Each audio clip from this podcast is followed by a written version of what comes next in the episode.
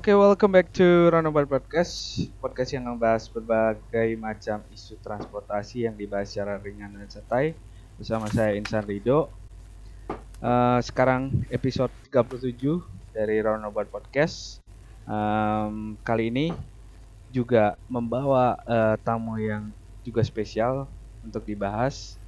Uh, sama-sama dari Bandung juga setelah kemarin di episode 36 itu juga uh, tamunya dari Bandung, sekarang juga dari Bandung, tapi kebetulan sedang menuntut ilmu di uh, negara lain. Langsung saja kita sambut, uh, inilah Yorga Penangan. Halo Yorga. Halo, Dos, assalamualaikum. Waalaikumsalam. Alhamdulillah. Sehat. Sehat. sehat. Sekarang di mana Yor? Posisi Yor? Ini posisi lagi di London ya. Hmm. Beda 6 jam berarti sama di sana. Oh ya, sama di Indonesia oh. ya sama Jakarta di Indonesia, ya. Iya. Oke. Okay. Siap. Yor, uh, sekarang sebagai introduction lah ya. Mungkin hmm. bisa diceritain secara singkat lah Yorga ini lagi ngapain di London. Oh. Terus juga mungkin apa yang sedang dikerjakan lah uh, baru-baru ini. Siap, siap. Oke. Okay. Ya, uh, halo para pendengar. Jadi nama saya Yorga, teman hmm. SMA-nya Rido. teman kuliah juga ya kita satu ya, kuliah kampus lah, ya. satu kampus. Ya, saya di teknik industri dulu Rido di teknik mesin kan. Ya. Uh, jadi sudah 9 bulan ini saya lanjut kuliah doktoral di London School of Economics. Ambil programnya itu Economic Geography. Jadi sebelum berangkat itu saya uh, dosen di Sekolah Bisnis Manajemen ITB. Uh, eh, bagiannya Human Capital Management. Nah, uh, terus dapat tugas belajar ke sini di LSI ini memang topiknya berkaitan dengan uh, future of jobs ya. Jadi masa depan pekerjaan salah satu yang jadi tren itu kan tentang gig economy. Gig yeah. economy itu adalah para pekerja individual atau self employment yang bekerja dengan menggunakan platform gitu. Yeah. Jadi kan jadi disrupsi banget lah uh, betul, di betul. satu dekade ini ya, jadi ya. tren yeah. banget gitu ya. Betul. Di mana ya inisiator awalnya salah satunya ya Uber gitu, gimana hmm. Uber bisa menyerap tenaga kerja yang luar biasa dengan platform base orang bisa menjadi self employment kerja dengan fleksibel dan uh, ya inilah sebetulnya yang diramalkan gitu ya akan menjadi masa depan pekerjaan gimana kita bisa uh, tidak menjadi karyawan gitu ya tapi menjadi self employment atau independent worker yang bekerja berbasis platform. Nah, hmm. pada akhirnya gig economy ini kan banyak ya bidangnya, yeah. ada di transportasi, ada di software development, ada di uh, pengantar makanan gitu ya. Intinya yeah. dari dari uh, high skill sampai low low skill gitu. Itu sih sebenarnya yang diteliti, Dok. Dan konteksnya okay. Indonesia tentu. Oke, okay. jadi sebenarnya di sana pun masih mikirin Indonesia ya, ya? Nggak, ya, cuma di Inggris doang gitu.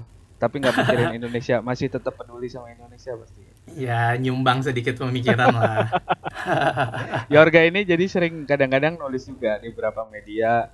Kemarin di conversation juga sempat nulis dan ya, juga ya. sebelumnya kan memang aktif jadi dosen jadi ya pasti penelitian salah satu Sri Dharma perguruan tingginya Yorga yang selalu dipegang kan ya Iya iya, tapi ya kalau akademisi ya gitu ya teori doang ya, maksudnya mengamati teori ya. Bagi ya, tugas lah sama praktisi ya, bagi tugas lah sama profesional ya. ya, tapi kan semua orang punya kontribusinya masing-masing dan ya selama ini juga Yorga siap, sudah berusaha siap. banyak gitu.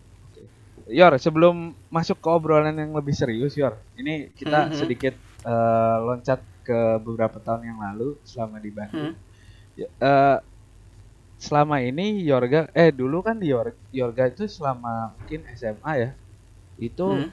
uh, menggunakan kendaraan ya selama ke sekolah kan ke SMA. Iya, seringnya motor ya. Lu ingat maksudnya dulu tuh saya sering dijemput sama Yorga kalau lagi ke ke mau sekolah dan juga mau pulang. Nah selama ini tuh yang Yorga rasain perubahan yang sudah banyak di di Bandung transportasinya apa ya? Secara bisa... transportasi umum sebetulnya ya. 10 tahun ini tidak ada perubahan sama sekali ya kalau mau jujur ya.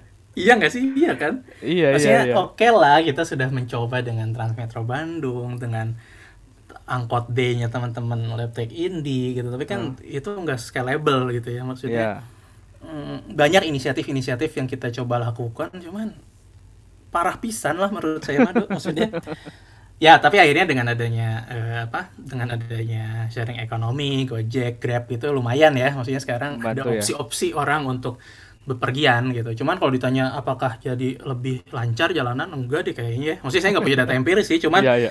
asa asa makin macet wae gitu jadi nggak ada perubahan signifikan nih dari dulu tahun 2009 sampai sekarang Betul, iya. Saya kemarin kan pulang S2 sempat 2 tahun ya di Bandung ya. Semakin parah gitu. Cuman ya karena Bandung itu bukan hanya geografi semata ya kita tetap cinta lah ya.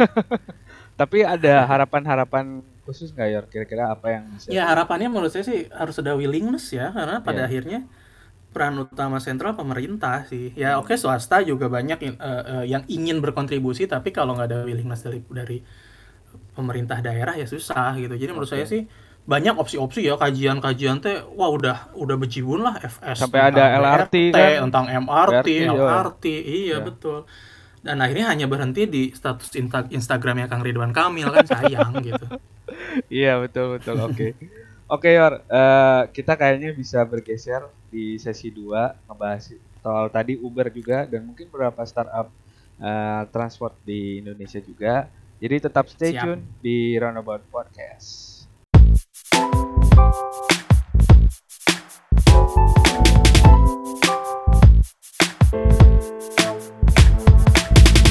Kembali lagi di Roundabout Podcast di sesi 2 masih bersama Yorga Pramana salah satu uh, periset soal transportasi juga dan gig ekonomi.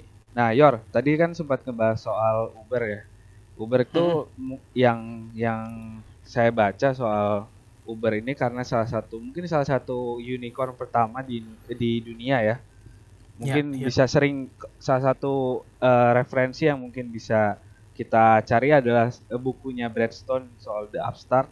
Itu juga sempat ya. ngebahas soal Uber bagaimana strugglingnya mereka di Amerika dan juga beberapa negara lain sering dibandingkan ya. dengan Airbnb yang memang punya ya kesamaan lah soal strugglingnya itu kira-kira ya Yor bisa dijelasin nggak Uber tuh kenapa bisa menjadi salah satu ibaratnya uh, startup yang muncul pertama kali dan roket gitu di bidang transportasi itu. Fenomenal ya. Ya betul betul.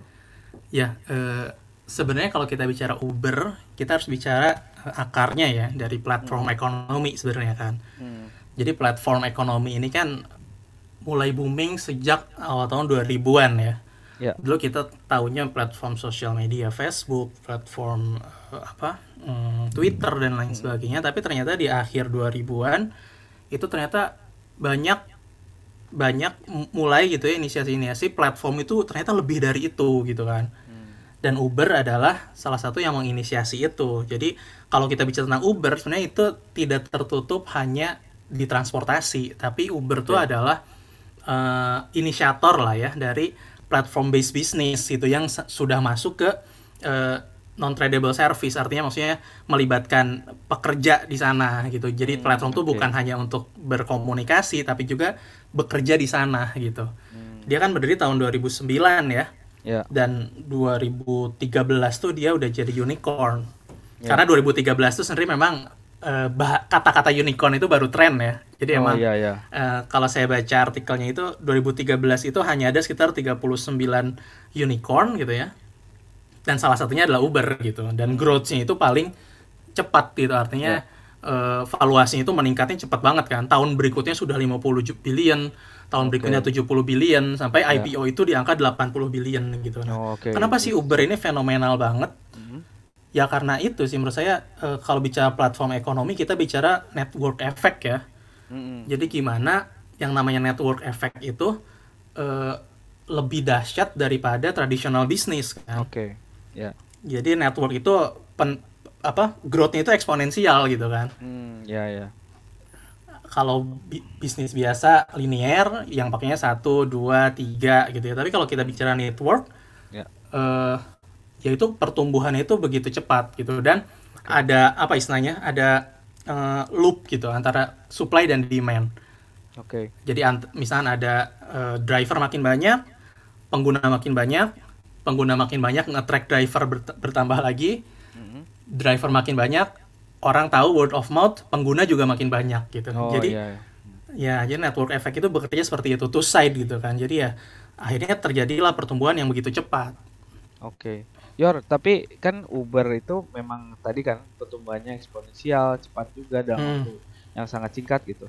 Tapi eh, yang tentunya yang ada di buku Bradstone itu juga menjelaskan bahwa si Uber ini sering kali menabrak-nabrak beberapa peraturan yang existing terutama di negara bagian di US misalnya yang sering yeah, kita yeah. sebut sebagai mungkin dalam tanda kutip disrupsi tadi kan salah satunya yeah. mungkin di sisi regulasi nah ini yeah. sebenarnya gimana sih apakah itu tuh secara organik apakah legal boleh atau seperti apa ya kalau dari sisi organ Ya pada akhirnya uh, ya kita bicara plus minus ya pada akhirnya yang namanya teknologi itu kan akan selalu uh, berkembang dan akan ada respons dari setiap daerah atau setiap negara terhadap perubahan teknologi itu gitu jadi ya cuman pada akhirnya selalu gitu saya ngelihat selalu memang yang namanya respon regulasi itu terlambat gitu hmm. ya karena memang perubahan teknologi ini begitu cepat gitu ya walaupun pengamat bilang ayo cepat kita harus berubah kita harus apa tapi ya pada akhirnya yang namanya perusahaan ya dia akan iya. selalu mencari celah gitu kan yeah. ya selalu makanya isu-isu yang dibawa Uber versus daerah itu tentang worker tadi itu gitu. Karena yeah. Uber itu mentreat mentreat si driver ini sebagai independent worker kan self employment gitu. Sehingga ya masuk ujungnya masuk ke regulasi uh, perlindungan pekerja gitu. Terus nanti yang terdampak seperti super taksi seperti apa gitu. Yeah. jadi menurut saya sih sebenarnya ini hal yang wajar gitu. Justru mm, PR ke depan adalah bagaimana ke depannya sinergi gitu. Jadi bukan vis a vis lagi tapi bagaimana setiap daerah itu bisa memanfaatkan kehadiran uh, Uber dan sejenisnya gitu ya mm-hmm. untuk lokal economic development sebetulnya gitu. Okay. Ya sekarang kita bicara simpelnya tenaga kerja lah. Hmm. Berapa banyak sebetulnya pekerja yang bisa diserap gitu ya oleh uh, bisnis ride sharing service atau ride hailing ini gitu.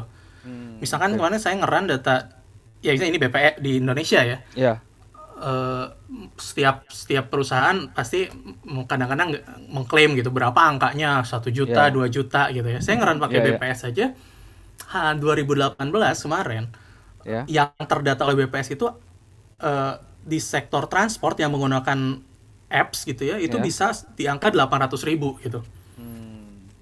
dan itu angka yang besar kalau klaim perusahaan kan bisa 2 juta orang gitu ya berarti Artinya, berarti kayak kadang di overrated juga sama perusahaan atau gimana soal data ini ya ya itu plus minus sih antara data dari data dari negara yang memang nggak nggak reliable gitu. Ya. nah itu dia. Di sisi lain juga perusahaan juga kan emang harus harus me menjual lah maksudnya. Yeah. ya sedikit hiperbo aktif driver lah. kita iya aktif driver kita 2 juta orang 3 juta yeah, orang ya maksudnya yeah itu nggak masalah sebetulnya yeah. kan. Walaupun aktif driver Grab dan Gojek itu misalnya sama itu kan bisa yeah. aja gitu sebetulnya betul, betul, betul. tapi maksudnya kalau di di US sendiri apalagi gitu ya udah banyak kok penelitian-penelitian yang menceritakan bagaimana hmm, plusnya ini kita bicara sisi yeah. positifnya dulu okay, ya okay. maksudnya itu mengenerate uh, lapangan pekerjaan gitu ya, terutama yeah, okay. untuk uh, orang-orang yang sebelumnya tereksklusi dari lapangan kerja orang-orang okay. minoritas uh, imigran termasuk yang low educated gitu ya itu sebenarnya dengan adanya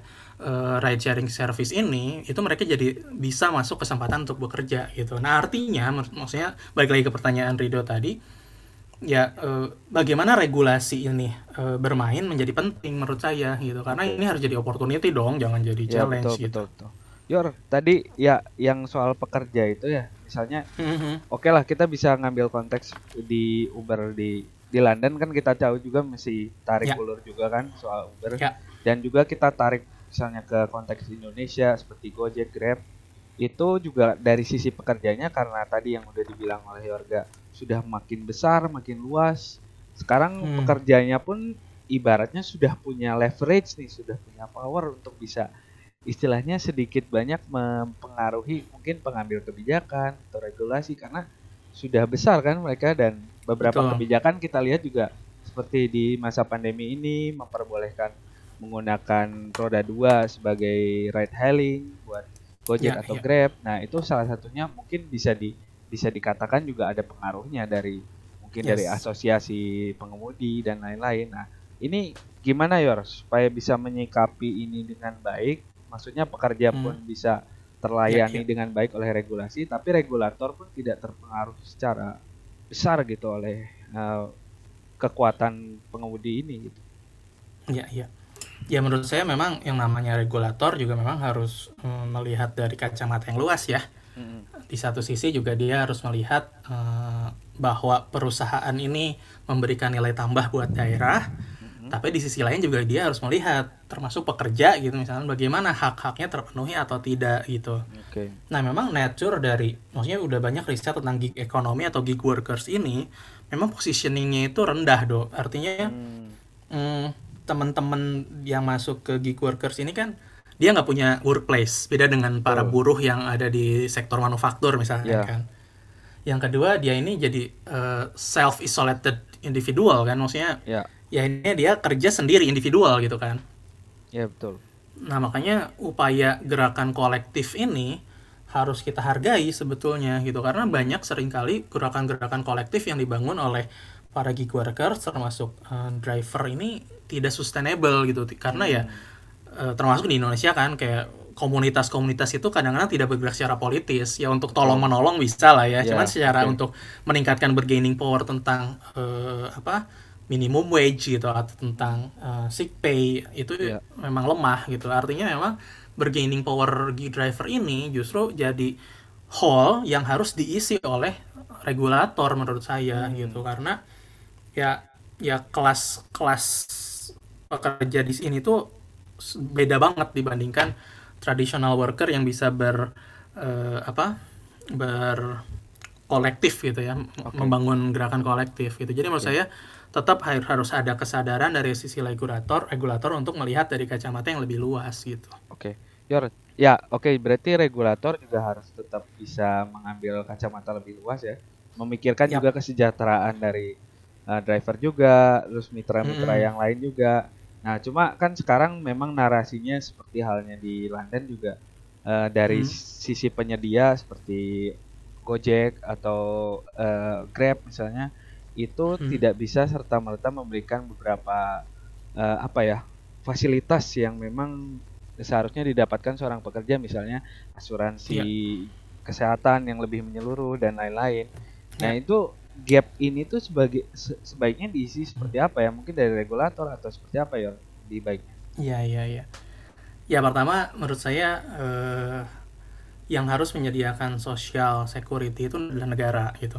Hmm. Ini maksudnya ini kita bisa debat di sini panjang iya, lebar ya. ya. Cuman okay, menurut okay. saya memang eh, negara di sini harus turun tangan gitu karena ya yang namanya perusahaan ya pasti nggak mau lah ribet gitu kan. Ya gue udah ngasih lapangan kerja hasilnya gitu. Hmm. Maksudnya berarti peran negara cukup sentral di sana. Ya. Yang kedua menurut saya juga eh, kalau kita melihat lebih luas lagi kan sebenarnya orang yang bergabung menjadi eh, driver ini pilihannya dua.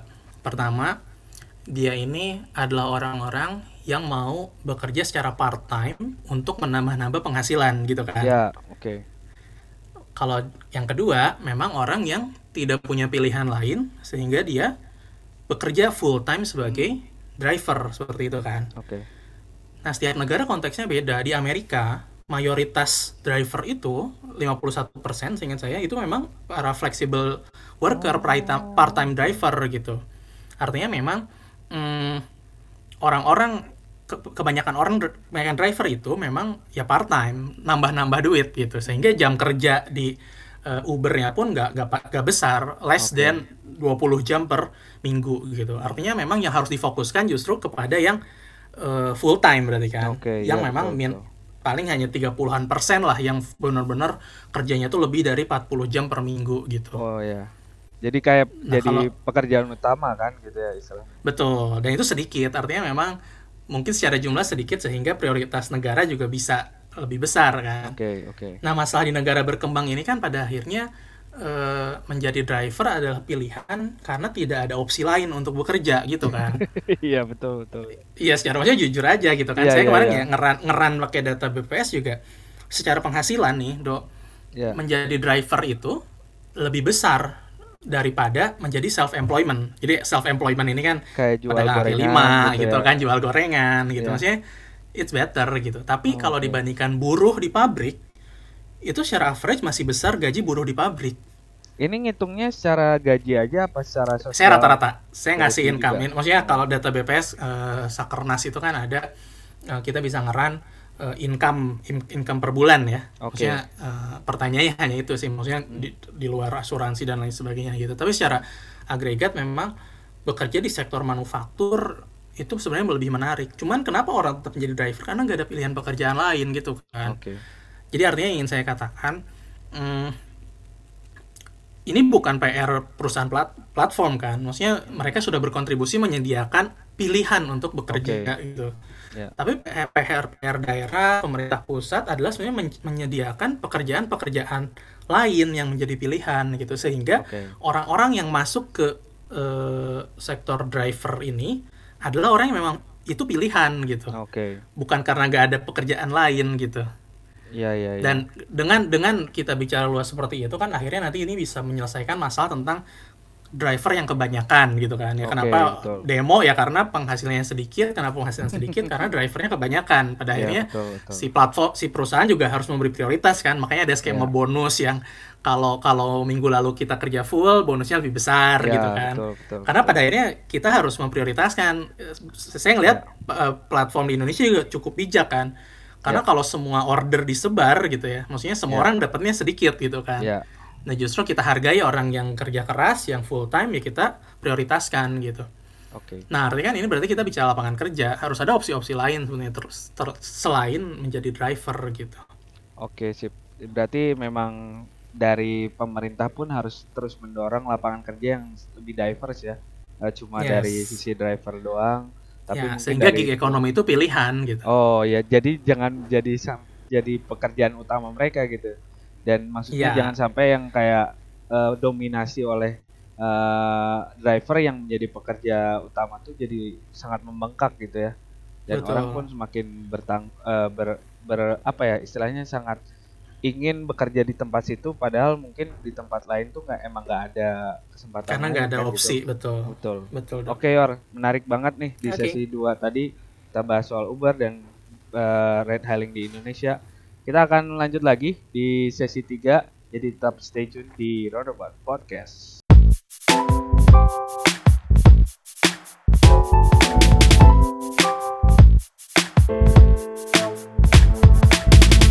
Kembali lagi di Roundabout Podcast di sesi 3 bersama Yorga Permana. Yor, tadi kan sudah ngebahas soal ini ya, soal gimana Gojek itu struggling juga di sini, soal gimana bisa bisa bisa bertahan lah terutama mungkin di saat pandemi ini ya. Udah berubah ya. kan tentu ada beberapa regulasi yang harus dipenuhi. Nah kira-kira eh, gimana si red hailing ini? Mungkin bisa dilihat juga di konteks internasional ya. Gimana red hailing ini bisa survive dengan sekarang ada batasan-batasan terhadap social distancing dan lain-lain? Itu gimana cara red hailing bisa survive gitu? Ya uh, kalau kita ngikutin berita Uber ya memang kemarin-kemarin juga di mulai Mei ini udah melay off cukup banyak karyawan ya. Betul, betul. Tiga ribuan lebih atau dalam angka bisa 15 sampai 20 persen gitu. Ya.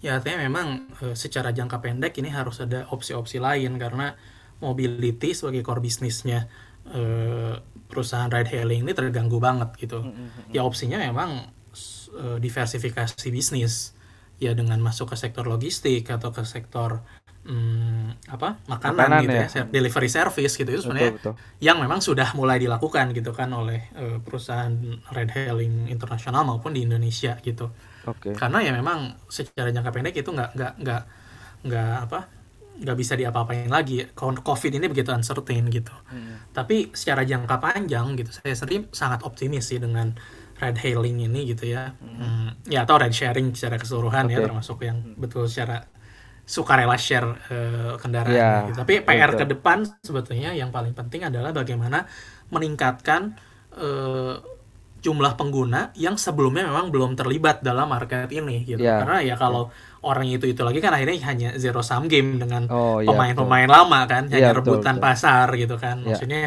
uh, rebutan market kue yang ada. Tapi tu tujuan yang lebih besar sebenarnya bagaimana uh, mengalihkan orang-orang yang selama ini masih mengandalkan private vehicle gitu ya hmm. jadi mau uh, okay. mau ikut dalam uh, movement red hailing ini hmm. gitu dan menjadikan red hailing ini sebagai komplementer buat public transport gitu. Nah, Jadi bukan ini, sebagai ya. pengganti. Jadi betul, betul. PR-nya adalah jangan mindahin yang asalnya naik bis jadi ride hailing, tapi justru nah. yang asalnya naik kendaraan pribadi menjadi naik ride hailing gitu. Nah, itu gimana caranya, Yor? Karena yang yang yang saya lihat ya maksudnya selama ini ya. Orang-orang ya. tuh banyak yang berubah uh, kita bilangnya namanya ada perubahan shift ya, mode shift ya. Hmm. Mode shift itu hmm. artinya saat ada perubahan tertentu misalnya ada infrastruktur baru misalnya ada ya. MRT MRT Jakarta ya. kemarin kan itu sudah hmm. beroperasi pasti ada model shift karena ada tambahan pilihan bagi orang bisa berpindah ya. Uh, ya. transportasi dan dengan disrupsi yang sudah lama terjadi oleh Gojek, Grab dan dulu hmm. sempat ada Uber juga itu hmm. mengubah banyak segmen pasar istilahnya dari public transportasi menjadi ke hmm. ride hailing gitu. Nah sekarang Betul. gimana caranya next time-nya, maksudnya untuk next hmm. step-nya lah, supaya hmm. ride hailing ini is, dalam tanda kutip tidak memakan kue yang di transportasi publik dan bahkan yeah, bisa mengkomplementkan seperti yang dibilang Yorga tadi. Iya iya iya. Uh, ini dari kacamata pemerintah atau dari kacamata ride hailing nih? Dari kacamata Yorga aja pokoknya. Silakan. Iya, iya. Menurut saya pada akhirnya jadi PR eh, semua pihak ya. Cuman kan sebenarnya yeah. eh, prinsip dasar transport itu kalau costnya turun, ya orang tuh pasti akan konsumsi lebih banyak gitu kan. Betul, betul, betul. Jadi artinya memang pertama kita harus main di cost gitu. Artinya main di hmm. cost hmm. uh, Uh, dan quality tentu saja ya. Maksudnya oh, itu iya. jadi jadi dua trade off tapi sebenarnya harus kita perjuangkan bareng-bareng. Justru dengan Betul. dengan booming red hailing service ini jadi PR buat pemerintah untuk menyediakan public transport yang reliable gitu. Makanya tadi hmm. booming yang kata Rido bilang MRT gitu kan itu kan sebenarnya menarik sekali gitu. Yeah. Orang mau naik MRT sehingga uh, uh, apa red hailing jadi feeder gitu. Turun yeah. dari stasiun MRT dia ke kantor lanjut pakai uh, Gojek atau Grab gitu kan. Yeah, betul Nah, jadi pada akhirnya ini jadi PR buat pemerintah untuk meningkatkan kualitas dan menurunkan harga dari transportasi publik gitu kan. Hmm. Nah, kalau di US sendiri kan sebenarnya udah banyak penelitian-penelitian gitu ya dan yeah. ya penelitian yang namanya penelitian juga selalu ada uh, apa uh, uh, pro kontra ya maksudnya. Ya, betul. Ada paper baru tentang apakah ya. pertanyaannya yeah. misalkan ride hailing yeah. itu berkontribusi menaikkan kemacetan atau ya. menurunkan yeah. kemacetan yeah, gitu itu kan. sering sering sering muncul. Sering banget kan. Yeah. Sebenarnya logika sederhananya kan harusnya dia bisa menurunkan kemacetan karena orang-orang gak, gak naik mobil lagi gitu kan. Yeah. Tapi faktanya misalkan uh, saya ngutip salah satu riset um, yang disponsori oleh Uber dan Lyft gitu ya, ternyata hmm. benar gitu bahwa masyarakat jadi nggak naik mobil nggak naik motor gitu ya tapi yeah. akhirnya kan secara uh, apa waktu gitu ya VMT-nya gitu ya yeah, vehicle uh, vehicle traveled-nya gitu yeah, ya. uh, betul betul itu dia lebih banyak gitu jadi banyak hmm. ternyata para para driver ini yang kosongan dan bikin macet San Francisco atau New York gitu kan iya yeah, iya yeah, betul betul betul Nah, jadi pada akhirnya juga ini jadi dilema juga menurut saya gitu. Tapi PR-nya sih menurut saya ke depannya ya e, bagaimana public transport reliable, e, ride hailing masuk di sana, hmm. tapi ada pekerjaan yang e, layak sehingga orang-orang masuk ride hailing itu sebagai okay. e, pekerjaan tambahan dan memang yeah. orang yang sebelumnya tereksklusi, jadi nggak banyak-banyak gitu ya. Yeah. Maksudnya nggak e, dibatasi juga gitu ya, uh -huh. sehingga ya itu bisa ideal gitu pada okay. akhirnya. Mm, mm, ya orang tuh menjadikan ride hailing sebagai pilihan moda itu gitu. Ya, betul. Nah, Yor, ya. ini yang yang sebenarnya rada nyambung juga soal kita hmm. kalau misalnya di dunia transportasi itu nge, uh, ngebedahnya dari mode choice. Dan itu memang hmm. ada beberapa variabel sebenarnya sangat sangat general juga sih. Ya. Dan memang tadi yang sudah dibahas Yorga soal cost kan hmm. juga memang ada nyambungnya dengan elastisitas si orangnya juga kan. Yes. Secara secara price elasticity-nya apakah ya. orang-orang yang naik Transjakarta itu misalnya cuma naik 5000 itu apakah mereka akan langsung ganti ke Gojek dan lain-lain lain itu kan sangat sangat ya tricky lah gitu kan. Iya, dan iya. juga lagi-lagi transportasi publik dari sistem model bisnisnya itu kebanyakan mm. masih ditopang oleh subsidi. Ya kan? Ya. Maksudnya banyak ya. dari public service uh, obligation dan lain-lain sehingga uh, terlalu banyak apa ya burden variabel ya, ya dan yeah, yeah. variabel dan burden iya dari betul, betul. dari sisi ekonominya terutama buat negara dan juga pemerintah daerah. Iya, iya. Nah sekarang gini or karena uh, transportasi publik ini ibaratnya masih struggling untuk bisa compete gitu ya. Hmm. Ya gimana ride hailing ini uh, bisa memosisikan diri secara lebih lebih positif lah terutama di public transport. Yes. Tadi kan bilang feeder. Tapi ya. mungkin yeah. dari sisi misalnya dari sisi uh, demandnya dan juga hmm. si supply-nya apakah bisa di di apa ya dijaga mungkin regu by regulation apakah harus dengan kuota tertentu atau lain-lain itu gimana ya, ya, ya. baiknya ya uh, ya tadi ya kalau kita bicara like, tentang network external externality-nya platform kan sebenarnya hmm. Kalau kebanyakan driver itu kan jadi negatif externality ya maksudnya Betul. Ke kebanyakan driver tapi demand-nya mentok kan sebetulnya uh, ya jadi orang jadi jadi apa ya tadi driver jadi jadi males juga kan karena nunggu Betul. lama dan lain sebagainya tapi sekali lagi tadi kan gak ada pilihan kerjaan lain sebetulnya gitu kan. Hmm, Jadi pada yeah. akhirnya kalau kacamata yang lebih luas, ya bagaimana perusahaan platform bisa membatasi gitu ya. Ya karena buat orang individual daripada nggak ada kerja, ya itu adalah pilihan kerjaan gitu kan. Jadi hmm. memang baik lagi ke yang tadi, bagaimana sebenarnya setiap daerah bisa memprovide pekerjaan-pekerjaan uh, yang banyak gitu ya, misalnya yang yang ada opsi-opsinya sehingga akhirnya yang masuk ke ke menjadi driver itu sebagai orang-orang yang sebelumnya tereksklusi maksudnya jadi jadi uh, itu pilihan pekerjaan gitu okay. itu yang pertama nah yang kedua ya oke okay lah tadi kita bicara public transport jangka pendek ini belum bisa lah ya gitu mas artinya hmm. uh, ya kita belum bisa berharap banyak misalnya di Bandung gitu ya tiba-tiba yeah, yeah. tahun depan udah ada BRT lagi gitu ya pada yeah, akhirnya yeah, menurut yeah. saya uh, PR buat uh, ride hailing service ini gitu ya ya tetap dia harus main di cost sih menurut saya baru aja dua hari yang lalu misalkan ada uh, paper terbit gitu ya misalkan banyak misalkan uh, uh, driver yang pengen minta rate-nya dinaikkan gitu ya itu akan susah yeah. gitu itu kan equilibrium yeah. gitu jadi yeah, si yeah, paper betul, yang terbit dua hari lalu itu nanti harga naik ya demand berkurang gitu kan ya apalagi hmm, ini betul. price price sensitif banget gitu kan ya, karena betul, betul. mobility itu adalah utilitas bukan bah, bah, bukan luxury good kan betul betul jadi set, setiap kenaikan harga itu sensitif sekali gitu apalagi ya. yang naik kendara apa motor motor bike ini kan memang uh, kelas menengah ke bawah gitu kan betul. beda dengan gokar atau grab car gitu nah pada akhirnya memang harus tetap main di cost gitu uh, uh, yang ini ya pada akhirnya menjadi race race to the bottom ya pada akhirnya yeah. main bakar-bakar duitan ngejar promo gitu ya tapi ya menurut saya sih itu memang ya, ya itu bisnis gitu itu bisnis okay.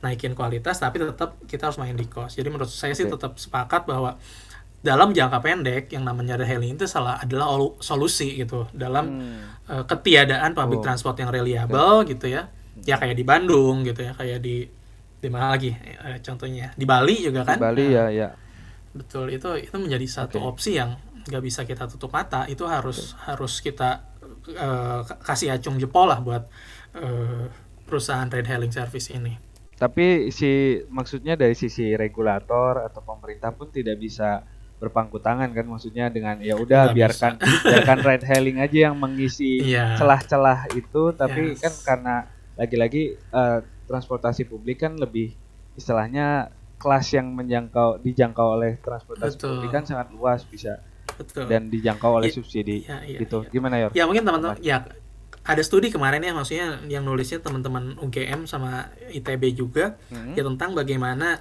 apakah uh, ride hailing ini komplementer atau substitusi buat uh, public transport di Jogja okay. kasusnya Jogja ya, gitu ya. Okay ya tapi uh, benar tapi tadi tadi kayak uh, Rido bilang banyak faktor-faktornya seperti kualitas uh, bisnya gitu ya hmm. terus kualitas apa jaraknya gitu itu memang yeah.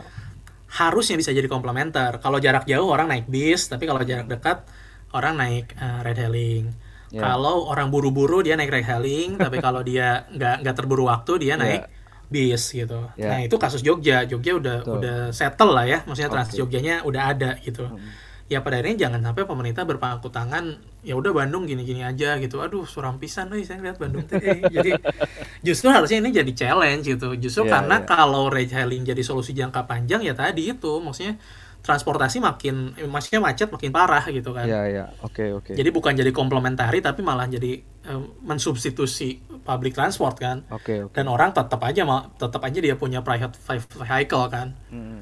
Okay. Jadi ya tadi moda opsi moda transportasinya yang cuma dua, ride hailing atau naik motor sendiri. Akhirnya yeah. dia punya dua-duanya dan makin macet gitu. Okay. Karena nggak ada public transport. Pada ujungnya sih solusinya public transport menurut saya. Oke, okay. oke. Okay. Ya, berarti memang kesimpulannya tetap saja public transport itu tidak bisa didiamkan saja. Yes. Harus tentu ada perbaikan dari regulator dan juga operator juga tanpa harus uh, apa ya istilahnya ber, berpegangan saja pada ride hailing. Nah, Yor, ya. ini mungkin singkat aja Yor dari hmm? untuk memberikan sedikit gambaran. Nah, kira-kira industri ride hailing di Indonesia itu hmm. kira-kira dengan sekarang kan kita udah lihat ya maksudnya dari sisi bisnis modelnya seperti ya. ini dan mungkin nggak tahu ya mungkin kalau yang saya lihat beberapa tahun terakhir mungkin masih seperti ini apakah hmm. mungkin ke depannya ada perubahan-perubahan dari dari startup terutama yang di bidang transportasi yang red hailing juga yang bisa bisa lebih inovatif mungkin dalam jangka waktu dekat mungkin berapa tahun ke depan. Ya ya. Ya mungkin kalau kita bicara autonomous vehicle kejauhan ya. Maksudnya mm. kalau Deloitte sendiri meramalkan autonomous vehicle tuh baru akan boom sekitar 2030-an gitu kan. Oke. okay. Ya tapi oke okay, itu masih 10 tahun lagi. Itu di, yeah. di dunia, di Indonesia ada lag kan mungkin 2035 Betul. gitu. tapi kalau yeah. jangka pendek sih menurut saya tadi pertama eh, diversifikasi bisnis ini penting dan memang sudah yeah. mulai dilakukan gitu ya. Yeah bagaimana perusahaan seperti Gojek udah mulai jadi super app, mulai masuk ke ke uh, ke apa ke sektor ke di industri lain gitu itu yang kedua ya tadi memang PR-nya adalah bagaimana mengakuisisi customer yang memang sebelumnya memakai private transport gitu hmm. jadi daripada tadi rebutan kue dengan yang dengan perusahaan retailing lain ya tantangannya adalah bagaimana me, me, me, meng, mengattract sebanyak banyak orang supaya okay. terlibat. Saya melihat masih bisa growth kok. Artinya hmm. uh, masih banyak orang-orang yang bel belum masuk ke ride hailing ya. Dan Jadi masih berpotensi untuk berkembang juga gitu. Masih masih berpotensi untuk tumbuh dalam jangka pendek sih menurut saya. Okay. Pertama diversifikasi sektor lain, yang kedua lebih banyak mengakuisisi customer yang sebelumnya belum uh, punya uh, apa yang belum punya apps ini, belum download gitu kan. Hmm ya okay. tentu dengan berbagai promo dan uh, advert ads lainnya gitu ya. Oke okay, kan, tapi sekarang nih Yor, Gojek sudah hmm. jadi super app, Grab juga hmm. beberapa sudah mulai masuk ke uh, apa yang seperti tadi food misalnya Mart juga, terus juga sempat uh, ke, uh, kerjasama dengan Halodox dan lain-lain. Nah ini kan hmm. kan sebuah bentuk diversifikasi. Tapi kira-kira ya. ada nggak sih model bisnis yang benar-benar baru mungkin dari sisi uh, apa ya dari sisi operasionalnya lah atau seperti misalnya Grab Grab yang yang saya lihat udah mulai pakai beberapa Grab Wheels ya itu kayak hmm. mulai menyewakan e-scooter dan lain-lain itu kan suatu inovasi yang baru gitu misalnya tapi apakah ada potensi-potensi lain mungkin dari sisi transportnya ya, atau ride hailingnya gitu yang mungkin bisa bisa terjadi di masa depan mungkin beberapa tahun lagi. Iya iya iya. Hmm, ya menurut saya sebenarnya masih banyak kesempatan ya yang yang belum terjamah ya kayak uh, skema Uber Pool gitu kan sebenarnya kita udah ada belum oh, iya, iya. yang kayak sempat ada gitu sih kan? tapi sempat ada ya cuman ya ini melihat ya. lokal culture ya, ya maksudnya ya. bisa cuman itu kan bisa bisa di bisa dimodif dengan opsi-opsi lain gitu pada akhirnya hmm. gimana harga bisa ditekan hmm. lebih murah tapi dengan sharing bukan hanya hailing gitu kan oh iya betul ya itu itu pertama yang kedua juga hmm, apa ya ya uh, bagaimana mengenerate market baru tadi itu dari segi hmm. uh, uh, apa orang-orang yang selama ini belum terlibat dalam red hailing. Okay. Terus yang antar kota kayak Didi Didi itu oh, kan iya. yang di Cina oh, iya, itu betul, dia udah betul. udah ada uh, an, dia udah main di antar kota ya. Iya itu iya sih. Hmm, jadi market terbesar itu kan Cina sebenarnya maksudnya betul, betul. Di, di ini. Jadi artinya maksudnya saya saya masih sepakat menggarap pasar Indonesia ini masih besar peluangnya. Artinya oh, iya. belum ter, belum belum perlu bicara ekspansi mana-mana gitu ya. Hmm. Menggarap Indonesia aja ini masih besar uh, peluang ke depan untuk bisa berkembang. Oke sip, berarti memang masih hopeful ya untuk startup uh, ya, ride hailing ya. dan transport ya. Oke ya. sip. Oke, Yor mungkin. Tapi nunggu covid sih ya, nunggu covid ya. Ya mudah-mudahan ini bisa ya, kembali itu. seperti semula itu memang isu kita bersama di berbagai bidang jadi ya kita doakan saja semoga bisa cepat pulih oke okay, paling uh, itu aja yang bisa kita bicarakan mungkin di podcast kali ini. Siap. Sekali lagi terima kasih Yor sudah bergabung ngobrol-ngobrol santai banyak. ringan dan sudah memberikan banyak uh, value added uh, poin lagi di aduh, podcast aduh, kali siap. ini. Dan semoga sukses studinya, risetnya sama amin, amin. Semoga lekas beres juga dan bisa amin, amin. berkontribusi langsung ke Indonesia. Siap. Oke. Keren ini podcastnya dok. Terima kasih dan dengar-dengar isu ini gosip keluarga juga mau bikin podcast jadi kita doakan semoga jadi dan bukan wacana. Itu aja mungkin doa dari saya mungkin. Mungkin itu aja Yor. Siap, terima, kasih terima kasih sekali lagi dan semoga lancar semuanya. Oke dan kita uh, akan jumpa lagi di episode berikutnya di Roundabout Podcast yang akan seru juga dan akan berbobot juga seperti episode kali ini. Jadi see you next time.